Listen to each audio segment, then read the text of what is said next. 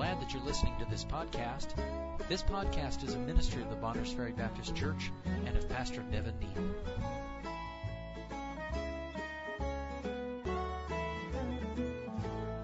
Genesis chapter 37, if you would then.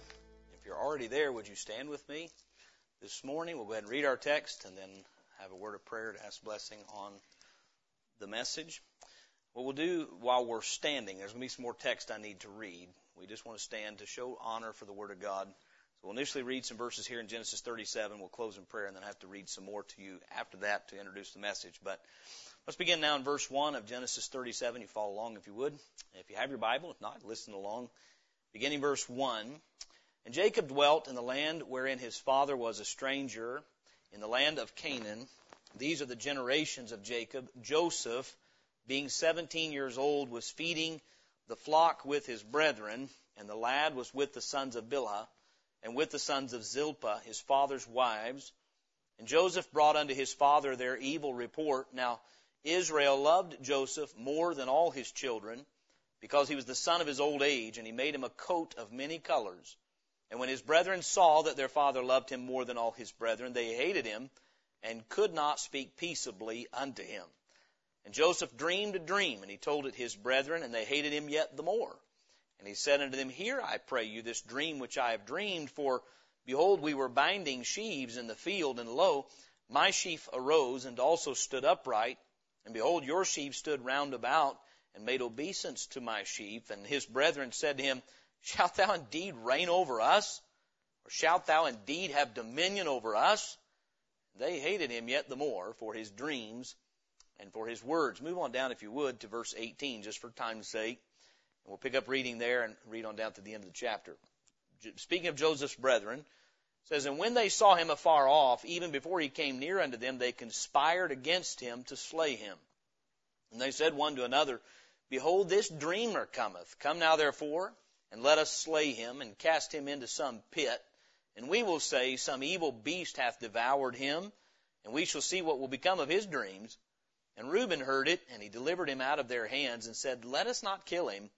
And Reuben said unto them, Shed no blood, but cast him into this pit that is in the wilderness, and lay no hand upon him, that he might rid him out of their hands, to deliver him to his father again. And it came to pass, when Joseph was come unto his brethren, that they stripped Joseph out of his coat of many colors that was on him. And they took him, and cast him into a pit, and the pit was empty. There was no water in it, and they sat down to eat bread, and they lifted up their eyes, and looked, and behold, a company of Ishmaelites came from Gilead with their camels, bearing spicery and balm and myrrh, going to carry it down to Egypt. And Judah said unto his brethren, What profit is it if we slay our brother and conceal his blood? Come, and let us sell him to the Ishmaelites, and let not our hand be upon him, for he is our brother and our flesh. And his brethren were content. Then there passed by Midianites, merchantmen, and they drew and lifted up Joseph out of the pit, and sold Joseph to the Ishmaelites for 20 pieces of silver, and they brought Joseph into Egypt. And Reuben returned unto the pit, and behold, Joseph was not in the pit, and he rent his clothes. And he returned unto his brethren, and said, The child is not, and I, whither shall I go? And they took Joseph's coat, and killed a kid of the goats, and dipped the coat in the blood, and they sent the coat of many colors. And they brought it to their father, and said, This have we found. Know now whether it be thy son's coat or no. And he knew it, and said, It is my son's coat. An evil beast hath devoured him. Joseph is without doubt rent in pieces. And Jacob rent his clothes, and put sackcloth upon his loins, and mourned for his son many days. And all his sons and all his daughters rose up to comfort him. But he refused to be comforted. And he said, For I will go down into the grave unto my son mourning. Thus his father wept for him. And the Midianites sold him into Egypt unto Potiphar, an officer of Pharaoh's and captain of the guard. Thank you. You may be seated. I'm assuming most of us are very familiar with this account. If you are lacking some familiarity, we'll try to fill in some gaps. What I want to do with the Lord's help this morning, though, is take us from here in Genesis 37 and walk us through just for a few minutes. I want to take some time to bring us from where we are in Genesis 37, where Joseph's brethren sin against him, and selling him to the Ishmaelites, who sold him to Potiphar in Egypt, and get us all the way through to Genesis chapter 50, without reading all those chapters, but take us through the chronology of what took place. And in Genesis 50, what we'll find is after their father Jacob has died, the sons of Jacob come back to Joseph, who is at this point now, he's the premier, if you would. He's in Egypt as a ruler. He is next highest in authority over all the land, and they're begging his forgiveness.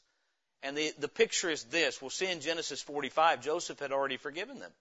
He'd already explained to them that his heart was not hard against them. Once he saw they were repentant toward God and toward him, he forgave them and had the power to execute them. He had the power to punish them.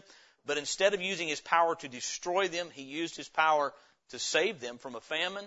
He's used his power to shepherd them. And in all of this, between Genesis 37 and Genesis 50, we have Joseph established as a type of the Lord Jesus Christ. We say type. He's a human being, but the circumstances and the character in his life so mirror that of the Lord Jesus Christ that he becomes an Old Testament portrait or picture of Christ, so that we by faith can look at that and say God was already foretelling and giving portraits of what the Messiah would look like through the account and the story of Joseph. An entire man's life would be a picture of what Christ would do. May I say this? Today, now that Christ has come and died and risen again, our lives today are supposed to be types of Christ. We're not him, but we are supposed to magnify him, and we do so by living the same way Joseph did. Joseph was a sinner saved by grace, just like you and I. He was not a sinless man. He was a sinful man, though he's a blameless man, no doubt in Scripture. And his life is a picture of Christ, as ours can be. There's many applications we could see here. But before I give you the chronology, let me just establish, if we may, from Scripture, why we would call Joseph, he's one of the most clear-cut types of Christ in Scripture, why we would call him a type of Christ. If you were listening closely as we read portions of Genesis 37, a number of things you know about the Lord Jesus Christ may have caught your attention. By the way, we need to read our Bibles this way. We need to be familiar enough with our Bibles that we can say, that sounds like that. I mean, you realize the similarity between what took place with Joseph and what took place with the Lord Jesus. By the way, it is Stephen in Acts chapter 7 who would refer to Joseph as a foreshadow of Jesus Christ. That just as Joseph's brethren envied him, the Lord's brethren envied him. His Jewish brethren envied him, hated him, and so forth. So 5 different ways throughout the account of Genesis, or 5 different aspects of Joseph's life can show us that Joseph is a type of Jesus Christ. And this is important for where we're going. Number 1, he's a type of Christ as a son. We are introduced to Joseph in Genesis 37 simply as a son. He's 17 years old. That's a young man. Hunter, about to be 17, right? A couple of other 17-year-olds in here. Joseph, as a 17-year-old, was faithful. Is the one boy that Jacob had that he knew he could count on. Joseph was faithful to his father's interests. Sound familiar? He did always the things that pleased his father. The other boys didn't. The other 11, the other 10 rather, that were older than him, for lack of a better term, were stinkers. They were rotten to the core. They were wicked men. Joseph brought their evil report. Joseph had good communion with his dad, good fellowship with his dad. His dad could trust him to check the sheep, and he had the favor of his dad. And the token of that favor was that coat. And that coat was as if Jacob was saying, this is my beloved son in whom I am well pleased, which is what our Heavenly Father said of the Lord Jesus Christ, both at his baptism and on the Mount of Transfiguration. So as a son who is faithful and favored by his dad, Joseph is a picture and a type of Jesus Christ. Not only in his faithfulness and his favor from his dad, but in the hatred he received from his brethren that we already mentioned. We know that even as Joseph was thrown in a pit, our Savior was put in the grave. And so he pictures the Lord Jesus Christ. The Bible says in John 1, verse 11, he came into his own, and his own received him not. His own kindred, his own family. He was without honor in his own country, not because he's not honorable, but because the men of his own country were dishonorable and disbelieving. And so even as Joseph's brethren hated him, and they sold him for pieces of silver. They sold him to Gentiles. They sold Joseph for 20 pieces, showing us he's not Christ. Though Joseph is of tremendous value in his character, not as high as Christ. Jesus was sold for 30 pieces of silver, Joseph for 20, but the type is still there, that he was sold to the Gentiles, saying, well, don't let our hands be on him. Let the Gentiles do the dirty work. Is that not what took place when Judas Iscariot sold Jesus for 30 pieces of silver?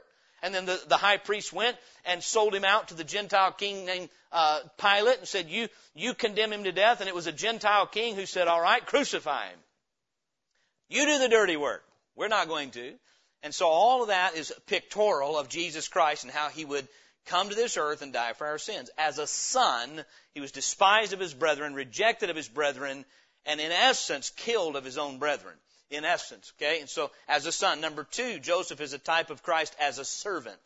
He's already got a servant's heart, you can see in Genesis 37. But if you pick up in the chronology in Genesis 39, you find Joseph in Potiphar's house as a slave. He's a servant now in Egypt. Egypt, a type of the world. Even as our Lord and Savior, the Bible says he thought it not robbery in Philippians chapter 2 to be equal with God, but made himself of no reputation and took upon him the form of a servant. And being found in likeness as a man, he humbled himself and became obedient unto death, even the death of the cross. Once we get into Genesis 39, Genesis 40, into Genesis 41, Joseph's role is that of a servant and a slave. He is a servant in Potiphar's house where he is falsely accused of an immoral act with Potiphar's wife. He is then put in prison, falsely accused, and he spends a number of years there. How many of us realize from the time he was sold to the Ishmaelites to the time he leaves prison is 13 years. He's 30 years old when he ascends the throne under Pharaoh. So 13 years of being nothing but a servant to Gentile people as a faithful Jewish young boy, a good young man. And yet in the prison, one of the things that's pointed out about Joseph is that he served his fellow prisoners. He served them. You realize that he will one day be their king, and he's serving them. Sound familiar? So it's a faithful aspect of his life from Genesis 37:29 on through, and then Genesis 39:1, all the way through chapter 41, verse 37. Joseph is seen as a servant in Potiphar's house, a servant in prison, simply using his resources to bless and benefit those he is serving, even as our Lord and Savior came to this earth, took upon him the form of a servant, used the resources of heaven to serve men in the prison of earth. In our prison of sin, he came and served us through his own righteousness. And then we see him, starting in chapter 41, verse 38, as a sovereign. Joseph goes from being in prison to being set on a throne. Now he's a sovereign. He is a supreme ruler in Egypt. The only person in Egypt that has more power than him is Pharaoh. Now, I believe it was Abraham Lincoln said, if you want to know a man's character, give him power. Give a man power and you'll find out what he's made of. And that's true. It's one thing to be a servant when you're in prison. It's another when you're the supreme ruler of the land. Are you now going to use all your power and resources to bless people or use people? Joseph, as a sovereign, was as faithful as he was as a slave. This is why he's a type of Christ. The word that I associate with the character Joseph is integrity. Whether you find him as a 17-year-old boy, or you find him as a 29-year-old man in prison, or a 30-year-old man on the throne, or a 55-year-old man forgiving his brethren, he's the same. His character never changed. Once he's on the throne, his appearance changed. He gets his own chariot. He gets a gold chain to show that he is royalty. He gets a wife hand-selected for him, a Gentile wife. Another picture of Christ in the church, how he was given a Gentile wife to be his wife. And yet, as a sovereign, yet again, Joseph used his power to save the very brethren that threw him in the pit. He used his power and the management of Egypt's resources to rescue men who hated his guts. Now, how many of us would do that if we were given power? If I were elected today, let's just go ahead and tell you what we would start doing. Let's start executing some people, right? And Joseph could have. He had the opportunity numerous times to imprison his brothers for life. And instead, he worked and used his power to bring his brothers to repentance. When they first showed up, they were hiding their sin. By the time they were done, they were confessing their sin and had received forgiveness for their sin against Joseph. And so he is seen as a type of Christ, as a son, as a servant, as a sovereign. And he would never, when Joseph dies, he dies as a sovereign. Amen? And so when he fades off the scene, he does so as a type of the Savior in his ruling over Egypt. Fourthly, we see him as a type of the Lord as a Savior. He used his sovereign power to save people from famine. There was a famine in the land, and Joseph used his wisdom. He used his authority to rescue people's lives, both in Egypt and in the land of Canaan. And so he is a tremendous picture of Christ in his role and capacity as a Savior. He used his authority and power and resources to save the lives of men, including his enemies. And fifthly, we see him as a shepherd. Beginning in Genesis 45, verse 9. All the way through the end of the chapter, he is managing and directing his father and brethren. He sends for his father. He sends wagons and he leads them and guides them from the land of famine to the land of plenty in Egypt, where the famine is there, but they have plenty of food. He tells them to settle in Goshen. So he's not only saved their lives, now he's shepherding their lives. He's telling them where to live, how to settle, and why. Because he wants to show them I'm in charge, because he knew best how to care for them. And as they submitted to his authority and followed his leadership, they not only had life, they had abundant life. Joseph is a tremendous type of Christ as a son, as a servant, as a sovereign, as a savior, and as a shepherd. He fulfilled all of those roles, and we see that in Genesis 37 through 50. Having said that, I want you to turn with me, if you would, to Genesis 45. So we've already walked through a little bit of the chronology. In Genesis 39, he's in Potiphar's house. Genesis 40 and 41, he's in prison. But in Genesis 41, in the end of that chapter, Joseph, if you remember correctly, interprets some of Pharaoh's dreams, and Pharaoh promotes him because Joseph tells him 7 years of plenty are coming and then 7 years of famine. And if you don't manage the 7 years of plenty, everybody's going to starve during the 7 years of famine. And Joseph's advice to Pharaoh was get a discreet man, a man with wisdom, to manage the years of plenty, and then you'll survive the years of famine. And Pharaoh basically says, well, who can we find that's more wise than this guy who's got the Spirit of God? Joseph, you're going to be next to me on the throne. That's chapter 41. Chapter 42, Joseph's brethren show up, and he recognizes them, but they don't recognize him. Now, does that sound familiar? How many of you know Jesus Christ saw you more clearly before you saw him clearly? He saw you who had sinned against him very clearly before you could see clearly who he was. The Lord Jesus Christ is working in your life. People say, I'm a seeker. No, Christ is the seeker. Luke 19:10, for the Son of Man is come to seek and to save that which was lost. I'll give you a New Testament example of that. The Lord Jesus came into Jericho one day, and there was a man had climbed a tree, thought he was seeking Jesus. But Jesus said, the Son of Man has come to seek and save that which is lost. When Jesus walked to the base of the tree, he called Zacchaeus by name, never having met him, because he came into that town to find him and save him. Not against Zacchaeus' will, but according to God's will. When Zacchaeus submitted his will to God's, God saved him, called him down from that tree, came and dwelt in his house that day. Even so here, Genesis 42, Joseph recognizes his brethren, but they don't recognize him. Do you remember in Genesis 37, they said, one of the last things they said is, shall he reign over us indeed? And the answer is yes, he shall. Genesis 42, they bow down to him for the first time. It would be the first of many times that his brethren would come and fall on their face in front of him, begging for him to help them. Little did they know when they mocked him as a 17-year-old boy, one day he would reign over them and have power to destroy them if he so chose. That's Genesis 42. 43, the brothers go back home and then return with the younger brother Benjamin at Joseph's command. Chapter 44, he sets a trap to bring them back to Egypt in order to continue to work to bring them and reveal whether they were repentant over what they had done. May I say this? The Lord Jesus Christ works in lives of people to bring you to repentance, because he cannot bless you until you do repent toward him. Repentance is not an evil thing. It's a glorious thing. Repentance is believing God enough that I agree with him about me. I can see me as a sinner the way God does. Joseph skillfully, for those of you who went through the series of messages, you'll remember how skillfully he worked with those boys to bring their sin in front of their face, to make them face what they had done, to make them see how evil they had been, because Joseph ultimately desired to forgive them and bless them. But you cannot have forgiveness without repentance. You don't have forgiveness if you think you did nothing wrong. I met a man yesterday, and it was, well, there's some people that aren't religious, but they're ultimately not bad people. They're not bad people. I said, you know, the truth is every one of us is bad enough. We all deserve to go to hell. He agreed with that, but you could still tell, but I don't, you know, I'm not a terribly bad guy. May I say this?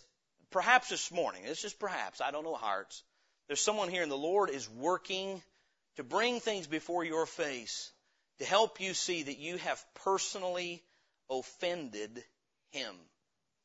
How many of us know that disobedience toward God is an offense to God? It grieves God. It is against him. And until we can see we have personally offended God through disobedience to his will, we'll not be set to receive the forgiveness if we think we don't need it. Many times people say, I think if one of the things the fellow said to us yesterday was, well, the good thing is, God sees in your heart. I said, that's the scary part. That's not a good thing. That's a bad thing for us, because he does see the heart. And the heart is deceitful above all things and desperately wicked. Who can know it? Only God does, and he knows us far better than we do. My point about Joseph and his brethren is all through these chapters he's working till at the end of chapter 44. Joseph is threatening to take Benjamin and imprison him.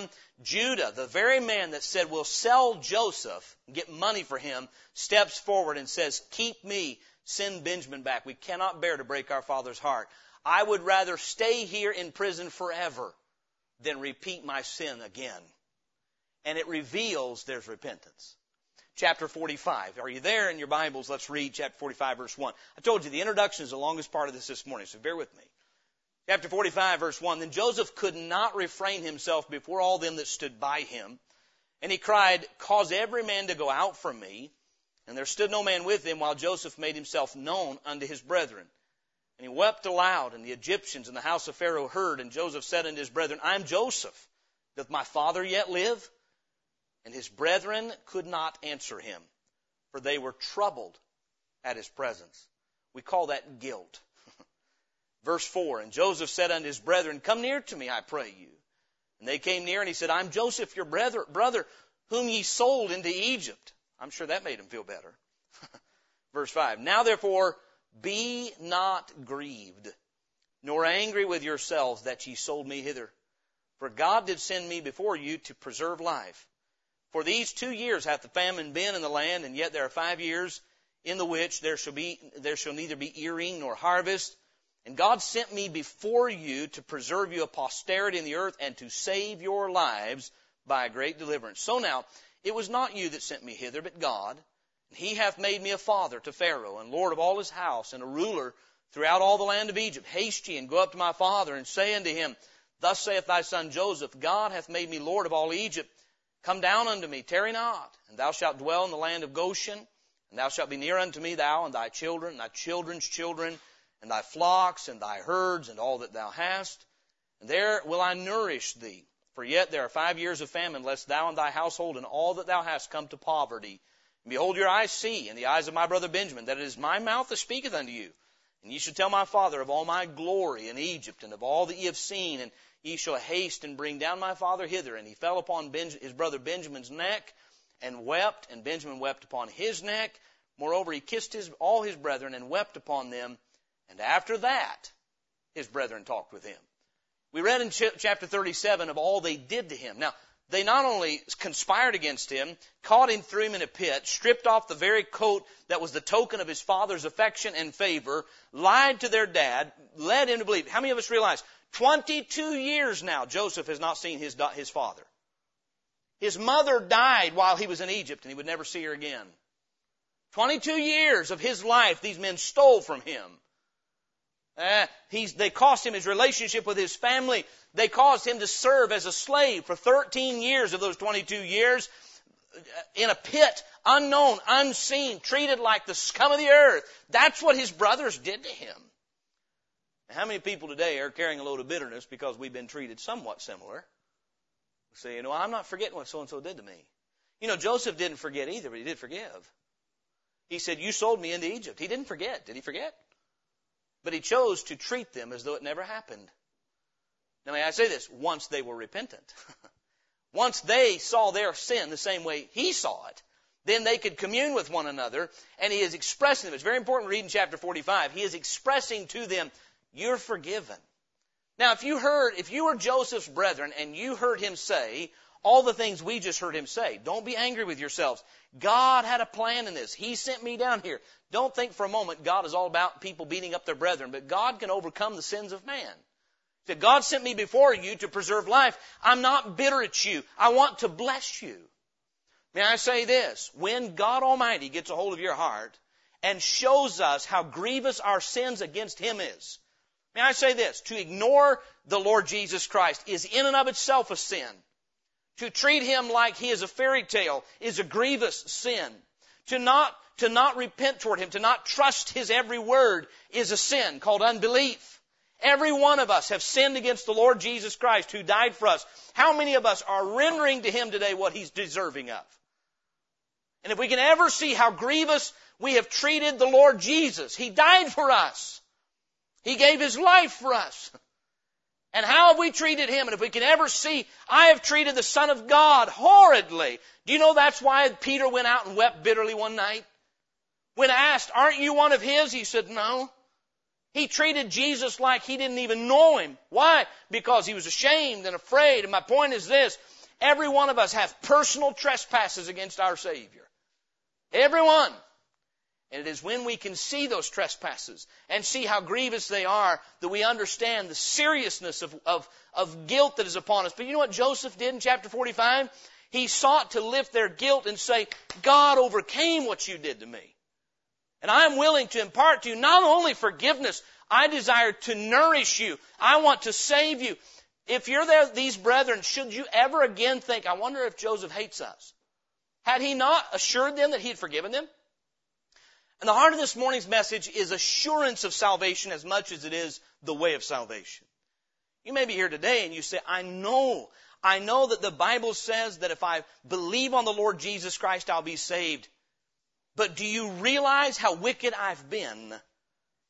Now, if that's not where you're at this morning, may God help you come to repentance. May God help us see ourselves in the light of God's Word. But you have to understand, Joseph's brethren were repentant. They not only remorseful, not only regretful, they could see they were deserving that Joseph should execute them. We see that, turn to chapter 50. You get the idea that what they thought was Joseph is being nice to us as long as Dad is alive. But as soon as Dad is dead, we are in trouble. You know what that tells me?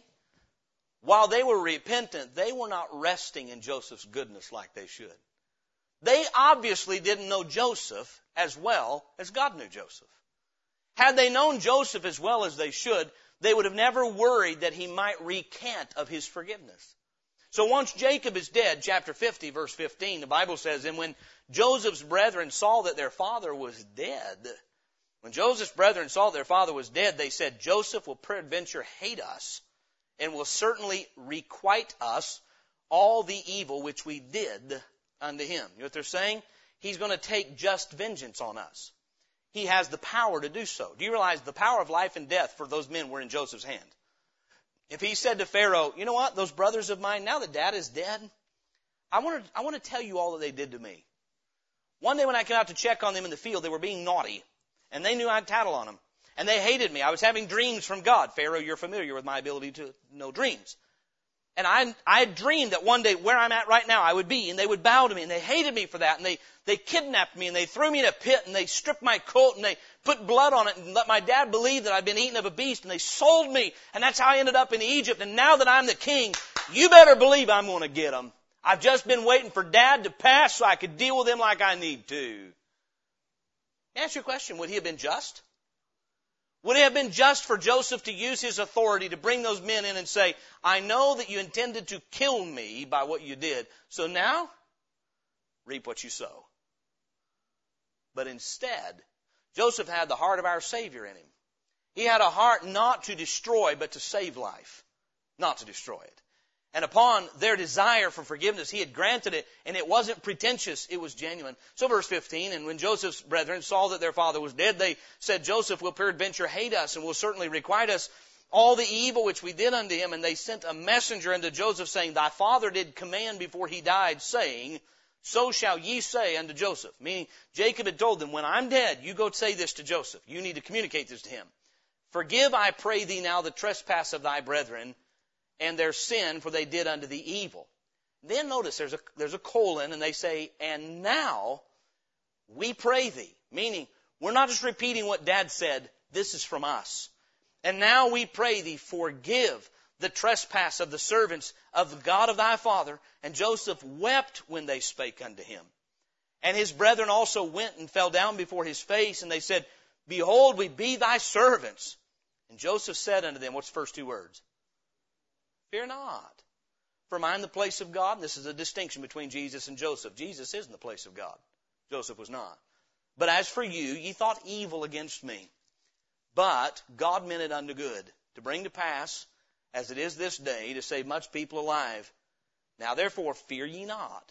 I will nourish you and your little ones. And he comforted them and spake kindly unto them. You know what Joseph is doing? He is reiterating what he told them in chapter 45. He's already told them he forgives them. He's already told them he wants to nourish them. He's already told them he wants to bless them. They just didn't believe it fully. I believe they are thinking like you and I think. But if I had done to me what we did to him and I was in his place, I know what I would want to do to me. That tells you they were repentant. They understood what they deserved. How many of you has it resonated in your conscience? I have not only sinned in general, but there are times I have despised, not just gotten frustrated. There are times I have despised the instruction of Scripture. There are times the way of godliness has been so deplorable to me, I've mocked it and made fun of it. You think about how Joseph's brethren treated him. He's the one man in the house that was spiritual. Ask him, have you ever mocked a spiritual person? Then you mock Jesus Christ. Have you ever mocked a disciple of Christ? Someone who is seriously serving the Lord? It's mockery of the Savior. Have we ever dismissed what he had to say thinking, you know what, I really don't care? That's against him. He made it clear. We give a cup of water in his name. It says, done unto him. If we don't listen to his disciples, it says unto him.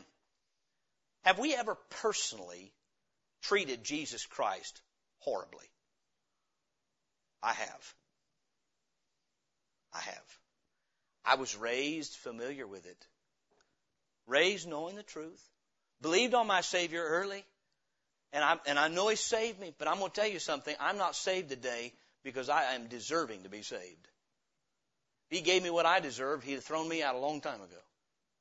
Solely, if I never treated another human being badly, solely based on how I've treated him. Personally, between he and I. You say, I can't imagine treating him that way. Pray for God to wake you up.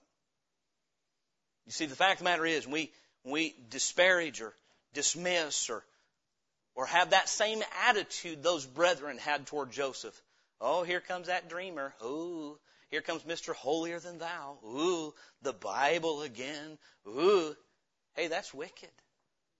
And I believe when God opens our eyes to it and we realize Jesus Christ is no longer a slave in a tomb, but he's a sovereign on a throne, it ought to strike fear in us down to our boots to say he has the power today to cast me into hell. But the fact that he hasn't is his mercy and grace. Now let's look at just a few things here in Genesis 50. Now I'm telling you, the introduction is the heart, the length of it.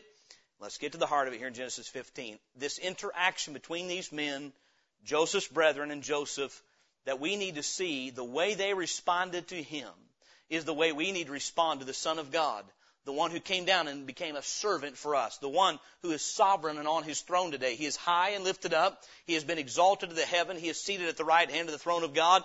Do we realize today, John 15:5, without him we can do nothing. With a word, Jesus Christ can end the things on earth as they are. He's on the throne. And with a word, he could end my life if he so chose. He is King of kings and Lord of lords. It's not who he was. It's not who he's going to be. It's who he is. And so then, these brethren responded even as we should. And perhaps you find yourself in a similar position with them this morning. I really believe this is exactly where the Lord's led today. And this message, I hope, will be helpful to someone who, through the Word of God, you know Christ has promised you forgiveness of sins. You may not be resting in that by faith. And so let's look at these men again. Four things about these men. Number one, the acknowledgement of them. The acknowledgement of Joseph's brethren. Verse 15. And when Joseph's brethren saw that their father was dead, they said, Joseph will peradventure hate us and will certainly requite us all the evil we did unto him. There's a number of things they acknowledge in this, but I want you to see basically two. Number one, they acknowledge their own sinfulness. Not just their own sin, but their own sinfulness. It says, when Joseph's brethren saw their father was dead, they said, Joseph will peradventure hate us. Why? Why would he hate them? Well, let's explain what they acknowledge in verse 17. Forgive, I pray thee, now the trespass of thy brethren. They call what they did to Joseph a trespass, meaning they treated him sinfully. Joseph's brethren, if you said, you guys are sinful, you know what they would have said? That's breaking news. Tell us something we don't know. Genesis 38, you find the account of Judah. And Judah's wife has died, and he commits an extremely immoral act. Judah is a rotten character. He is the one who comes up with the idea of selling Joseph. Reuben is so cowardly. He's like unstable as water. He comes back to rescue his brother, but is too scared as the firstborn to stand up and say, no, if you're going to throw him in the pit, you're going to do it over my dead body. No, he is a compromiser. Simeon and Levi are murderers, as we saw last week in Shechem. They killed an entire city of men to take vengeance. These are a rotten lot of young men. But if you told them that, you know what they'd tell you? You know it. I know I'm rotten. If you want to know how rotten I am, read those chapters in between. They are saying, God is certainly repaying us for what we did. We saw Joseph in the pit and wouldn't pull him out. We threw him there. God saw it. Now we're getting what we've got coming. It's called guilt. Man, can I say something this morning? Guilt is only bad when it is continued to be held once you've been pardoned by God. But guilt is a tool that is ingrained in us to help us understand that we have offended a holy God and we need His forgiveness. We have a culture today that says guilt is bad. No, guilt is intended, if it's godly sorrow, to bring us to repentance so we can turn to Christ and receive what He died to give us. And that is true and final and full forgiveness of our sins against Him.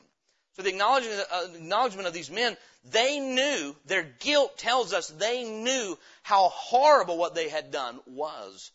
They knew they were worthy of death. Romans 6:23, for the wages of sin is death. The wages of sin is death. People say, I understand there are different levels of sin in the eyes of men. But any sin makes us unfit for God. For all have sinned and come short of the glory of God. And these men said, we know if Joseph gives us what we deserve, he's going to requite us. That's a justice term. It's a term of justice, meaning he's going to repay us what we've done. We've done this and we're going to be repaid. How many are you glad that God has not repaid you, requited you for how you have conducted yourself? I don't want to have a lift of hands, but how many of you have ever taking God's name in vain at least once? How many have ever told at least one lie? Now, something is a lie heavenly or satanic? Satan is the father of lies. If I have lied, I have committed a satanic act. Say, no, everybody lies. That doesn't make it any less satanic. It's devilish and deserving of the lake of fire. These men acknowledge their own sinfulness. Number two, they acknowledge Joseph's supremacy. They realized Joseph had the power to requite them. It wasn't only that they deserved his vengeance, they realized he had the power to hand it out. One of the things we're missing in our world today, including in our churches, is the fear of God. The fear of the Lord is the beginning of wisdom, and the knowledge of the Holy is understanding. Do we understand today how often the long-suffering of God is misrepresented? We are experiencing in America today the long-suffering of God. Right now, we're experiencing the long-suffering of God. Some would say, well, God's not judging. He must not care. Number one, we are being judged. Don't miss it. We are under judgment. No doubt about it. But number two, the Lord is not slack concerning His promises. Some men count slackness, but is long-suffering to usward, not willing that any should perish, but that all should come to repentance. 2 Peter 3:9. We must understand today, Jesus Christ, if you read the book of Revelation, with the Lord's help, in the very near future, I intend to go begin a Bible study in the book of Revelation, probably on Thursday nights.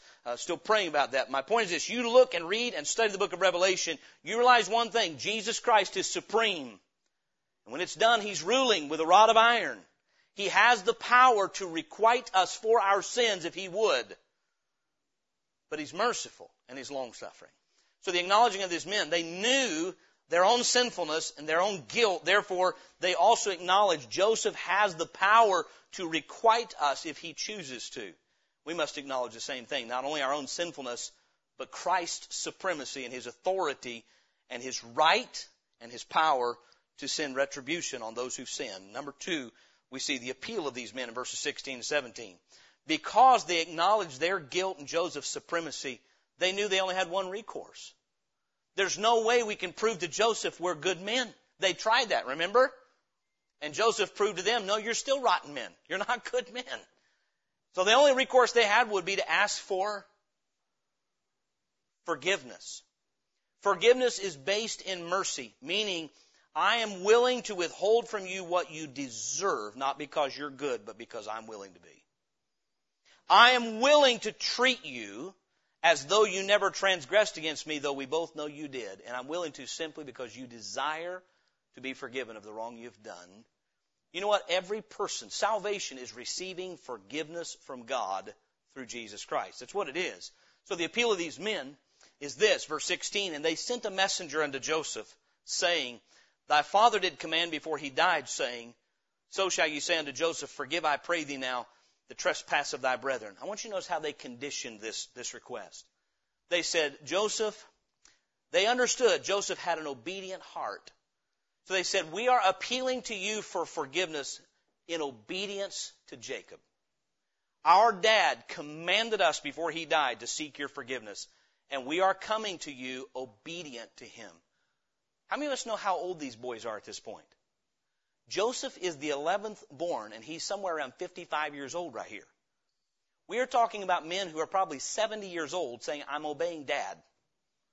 You know how we come to Jesus Christ seeking pardon? In obedience to the Father. He says, by Jesus Christ, for God so loved the world that he gave his only begotten Son, that whosoever believeth in him should not perish, but have everlasting life. You know, God the Father says, if you want to come to me, you must come through Jesus Christ, my Son. And you must come to Christ with an obedient heart. That's why it's called obeying the gospel. You cannot say, well, who is God to tell me how to be saved? You can't be saved like that.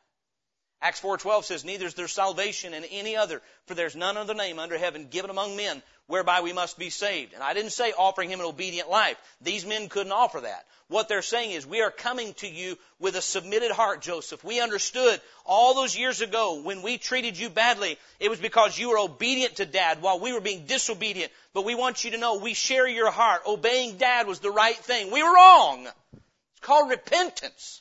Joseph, you were right to obey him. We were wrong. We are coming to you with an obedient heart of reverence for our dad. May I say this? The gospel is God's provision for salvation, but it must be submitted to. God now commandeth, Acts chapter 17, verse 30, in the times of this ignorance God winked at, but now commandeth all men everywhere to repent. You know why men won't repent? Because they're rebels. That's it. When I say God is right, when God says telling lies is wicked, He's right. And I deserve hell for it. When God says that slandering is wicked, He's right. When God says fornication is wicked, He's right. When God says drinking and drunkenness is sin, He's right. And I deserve His judgment. But Lord Jesus, I'm coming to you with an obedient heart. I'm the one that's been wrong, not the Father. He's right. I'm wrong. That's the heart you hear from these men. Dad told us to come to you, Joseph, and ask your forgiveness. And as grown men, we're obeying our dead daddy. You know what that takes? Tell me the one attribute of spirit that takes. Humility. What you see in these men is what was missing when they were young men. They weren't humble. They were proud as peacocks. Who do you think you are? You think we're going to bow to you, the youngest of the clan? Ooh, you think you're special because Rachel's your mama. Can't you hear it? What an arrogant lot of boys. You know what I love about this story, though? God can change people. Judah, the wicked Judah, by the end of his life, is the kind of character you'd want any one of your children to be like. Honest, humble, accepting responsibility, submitted to God. Here these boys come. The condition they come with is a submitted heart. And, of course, that tells us of the contrition that they had. In Psalm 51, we don't have time to read it, but you find David's confession to God of his sin with Bathsheba. And he says in Psalm 51, verse 17, I'm going to read it to you quickly. We're nearing conclusion here. Psalm 51, just a few moments, a few more minutes. Psalm 51, verse 17, David says in his confession to God, The sacrifices of God are a broken spirit, a broken and a contrite heart. O God, thou wilt not despise. Isaiah chapter 57, verse 15, Isaiah 57, verse 15 says this, contrite, you say, what is it? It's the attitude these older men came to their brother with, sending a messenger saying, Dad told us to come, and now we're doing exactly what he said. Isaiah 57, 15, For thus saith the high and lofty one, that inhabiteth eternity, whose name is holy. I dwell in the high and holy place, with him also that is of a contrite and humble spirit, to revive the spirit of the humble, and to revive the heart of the contrite ones. We find the contrition in these men. They are broken over what they've done. Joseph, we know you have the authority to destroy us. Now that Dad is gone, we wouldn't blame you if you did, and we're concerned you may, but we are not approaching you because we've reformed ourselves. We are approaching you asking for mercy. So they acknowledge their sinfulness and his supremacy. They appeal to him, and the condition of that appeal is a submitted heart to their father with a contrite spirit, recognizing Joseph's authority. He's high and lifted up, and they're humble. But then listen how Joseph responds. I love this. Back, if you would, to Genesis chapter 50. It says in verse 16, And they sent a messenger unto Joseph, saying, Thy father did command before he died, saying, So shall ye say unto Joseph, Forgive, I pray thee now, the trespass of thy brethren and their sins, for they did unto thee evil. And now we pray thee, forgive the trespass of the servants of the God of thy father. And Joseph wept when they spake unto him. They are appealing to the word of their father. We come to Jesus through the word of the Father, do we not? Lord Jesus, I'm coming to you because God the Father said to. He said, Him that cometh to you, you will no wise cast out. And I'm coming because He said, and I need forgiveness. And do you think perhaps when we come that way, Christ weeps? Joseph wept. It melted his heart to hear their contrite spirit. You know what? The Bible says one thing in the Scripture, the Bible says, causes heaven to rejoice. Only one. Heaven does not rejoice when you and I get a pay raise. Never. God couldn't care less about money other than it's used for eternal purposes. The things that men highly treasure are an abomination to God, Luke 16 says, and that's in the context of money. God does not rejoice when we get pay raises. He doesn't rejoice, I don't believe, when a church builds a new building. I don't even think He rejoices when we break some kind of attendance record. No. But when one sinner does what? Repents. When one sinner does like that prodigal and says, Dad's good, I'm bad. Dad was right and I was wrong. Dad is faithful and I'm not. And all I can do is go fall on His neck and ask for forgiveness. Fall at His feet and ask for His forgiveness. When one sinner gets that agreement with God by faith and confidence in the goodness and righteousness of God and appeals to Him for mercy, the Bible says there's rejoicing in the presence of the angels of God. And I find Joseph weeping. Oh, brothers, I can just hear it. I already told you.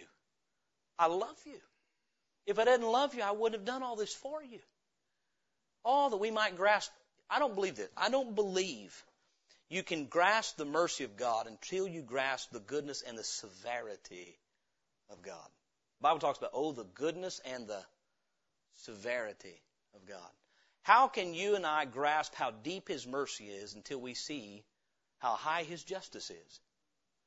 Then we realize how merciful He's been to pardon us for what we really deserve. These boys send a messenger, and when Joseph hears it, it weeps, it melts his heart. Then we see in verse 18 the affirmation of these men. The Bible says, And his brethren also went.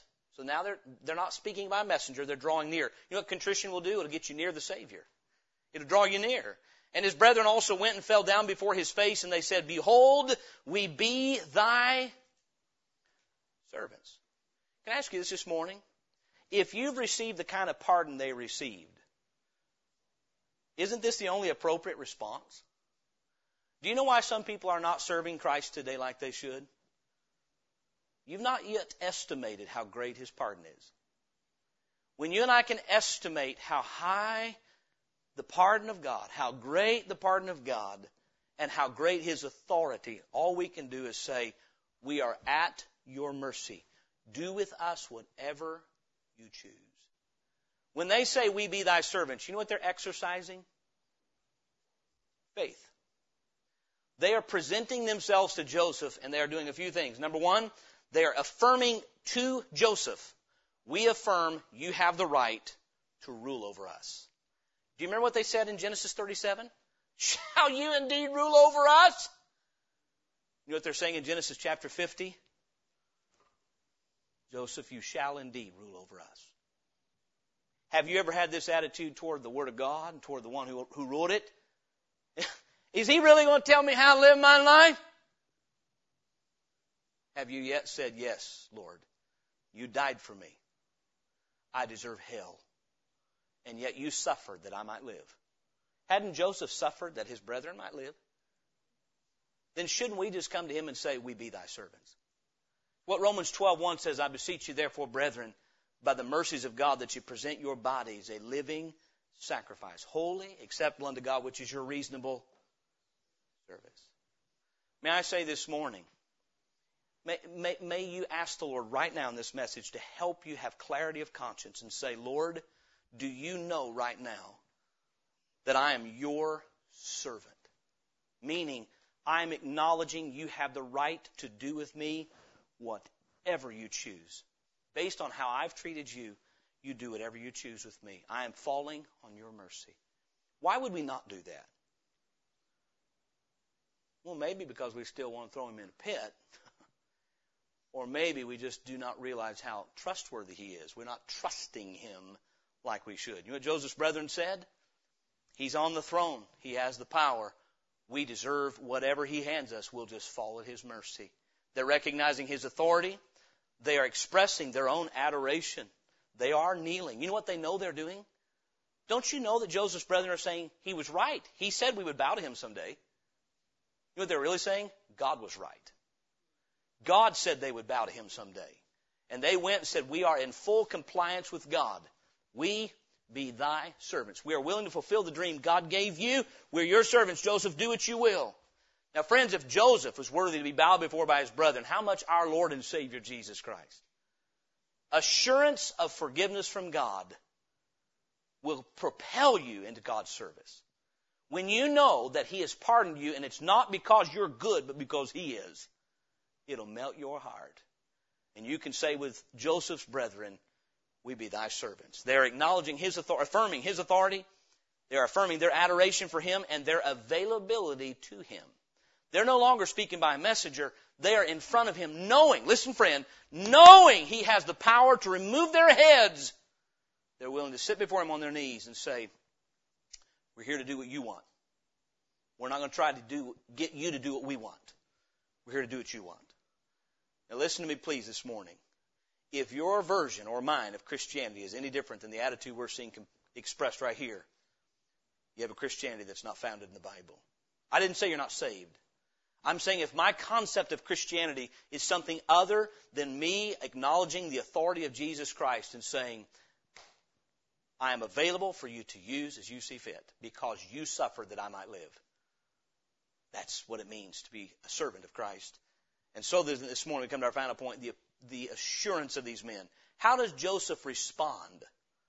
I don't know. You and I might sit here and say, ho, ho, ho. I might say, I told you so.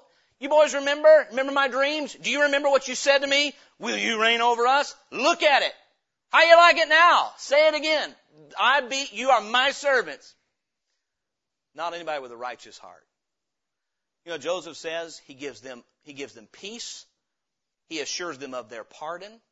And then he promises he'll provide for them. Look what he says. It says in verse 18, and his brethren also went and fell down before his face, and they said, Behold, we be thy servants. And Joseph said unto them, Fear not, for am I in the place of God? But as for you, ye thought evil against me. He doesn't change the truth. He said, you were trying to do evil to me. I know that. But God meant it unto good, to bring to pass as it is this day, to save much people alive. Now therefore, fear ye not, I will nourish you and your little ones. And he comforted them and spake kindly unto them. I want to say something. There are times that God, through his word, I mean the Bible, comforts me because that old guilt starts rising back up. I'm not performing. You know what the Lord does? He speaks kindly to me, and I'm being as honest as I know how. I'll think, I don't know why. Why would you be speaking kindly to me? This morning, does the goodness of God surprise you? We say, why would God let bad things happen to good people? Why would he let any good thing happen to any of us when we've treated him so ill? This morning, Joseph did not respond by giving them what they deserved. He responded with grace. Meaning, He gave them what they didn't deserve. He gave them pardon. He gave them peace. And He promised, I will nourish you. Meaning, I'm not only not going to kill you, that's life. I'm going to feed you. That's abundant life. The thief cometh not but for to steal and to kill and destroy. But I am come that they might have life, and they might have it more abundantly. The Bible tells us in Isaiah 53, but He was wounded for our transgressions, He was bruised for our iniquities, the chastisement of our peace was upon Him, and with His stripes we are healed. Meaning, literally, my sins and yours cost His stripes and suffering. So today, what constrains us to say, we be Thy servants? As Paul said, the love of Christ constraineth us. For we thus judge that if one died for all, then we're all dead. Why should Christ take the time to work in your life and bring you under the preaching of His Word this morning? So He can condemn you, or so He can save you. The Bible says, for God sent not His Son into the world to condemn the world, but that the world through Him might be saved. Christ is not in the business at this point right now. You know what He's doing? He's working to bring men to repentance, not that He might condemn them, but that He might spare their lives, spare you from hell, but not only spare your life, give you an abundant life. Do you know what my Savior does for me day by day? In a world filled with famine, He nourishes my soul. Does He have to? No, but I'm sure glad He does. Now my question for you this morning, have you ever come to your Savior this way? God told me if I don't come through you, I'm lost. Neither is there salvation in any other, for there's none other name under heaven given among men whereby we must be saved. Have you ever come to Christ because you knew that's what God requires? You can be saved no other way, other than through the mercy of Jesus Christ that He gives you through His death. He died to pay for your sins. He lives to grant you a pardon. Have you ever come to the Lord Jesus like Joseph's brethren came to Him? They'd come to Him that way before. You may be this morning say, I know that's what the Word of God says. Then rest in His promises and His goodness. He's not going to condemn you after He already pardoned you. Amen? Are we living according to what we've received? Are we returning the benefit that we have received? This morning we've been pardoned for our sins if you've been saved. If you're here this morning and you've never acknowledged, I've been wrong in disobeying God, I deserve hell, but Jesus Christ died for me and I need forgiveness. Let me encourage you today. That's salvation. You say, some of this is not clear. I perceive God speaking to me. Can I encourage you to do this? We'll have an invitation song. That is so people can make right decisions. Encourage me to say, I want time to talk to somebody. If you'll just make your, nobody will be looking around. If you'll make your way up here during the invitation, say, I would like to talk to somebody sometime today. We'll schedule time to talk with you and make sure you understand what God is saying to you and how to respond to what He's saying. Amen. So you can receive salvation if you haven't. You may say, I think I have, but I'm just not sure. Then it's His Word that will comfort you. Amen. If you're lost, it's His Word that will convince you. But don't just keep mulling on it. Let somebody help you. That's what we're here for. Amen. Number two, if you're a Christian, you say, I know I'm pardoned and I know what I deserve. Then am I saying to the Lord, I'm your servant. You're on the throne. I deserve hell and you could give it to me if you chose, but you've been merciful. Do with me whatever you choose. That's called faith.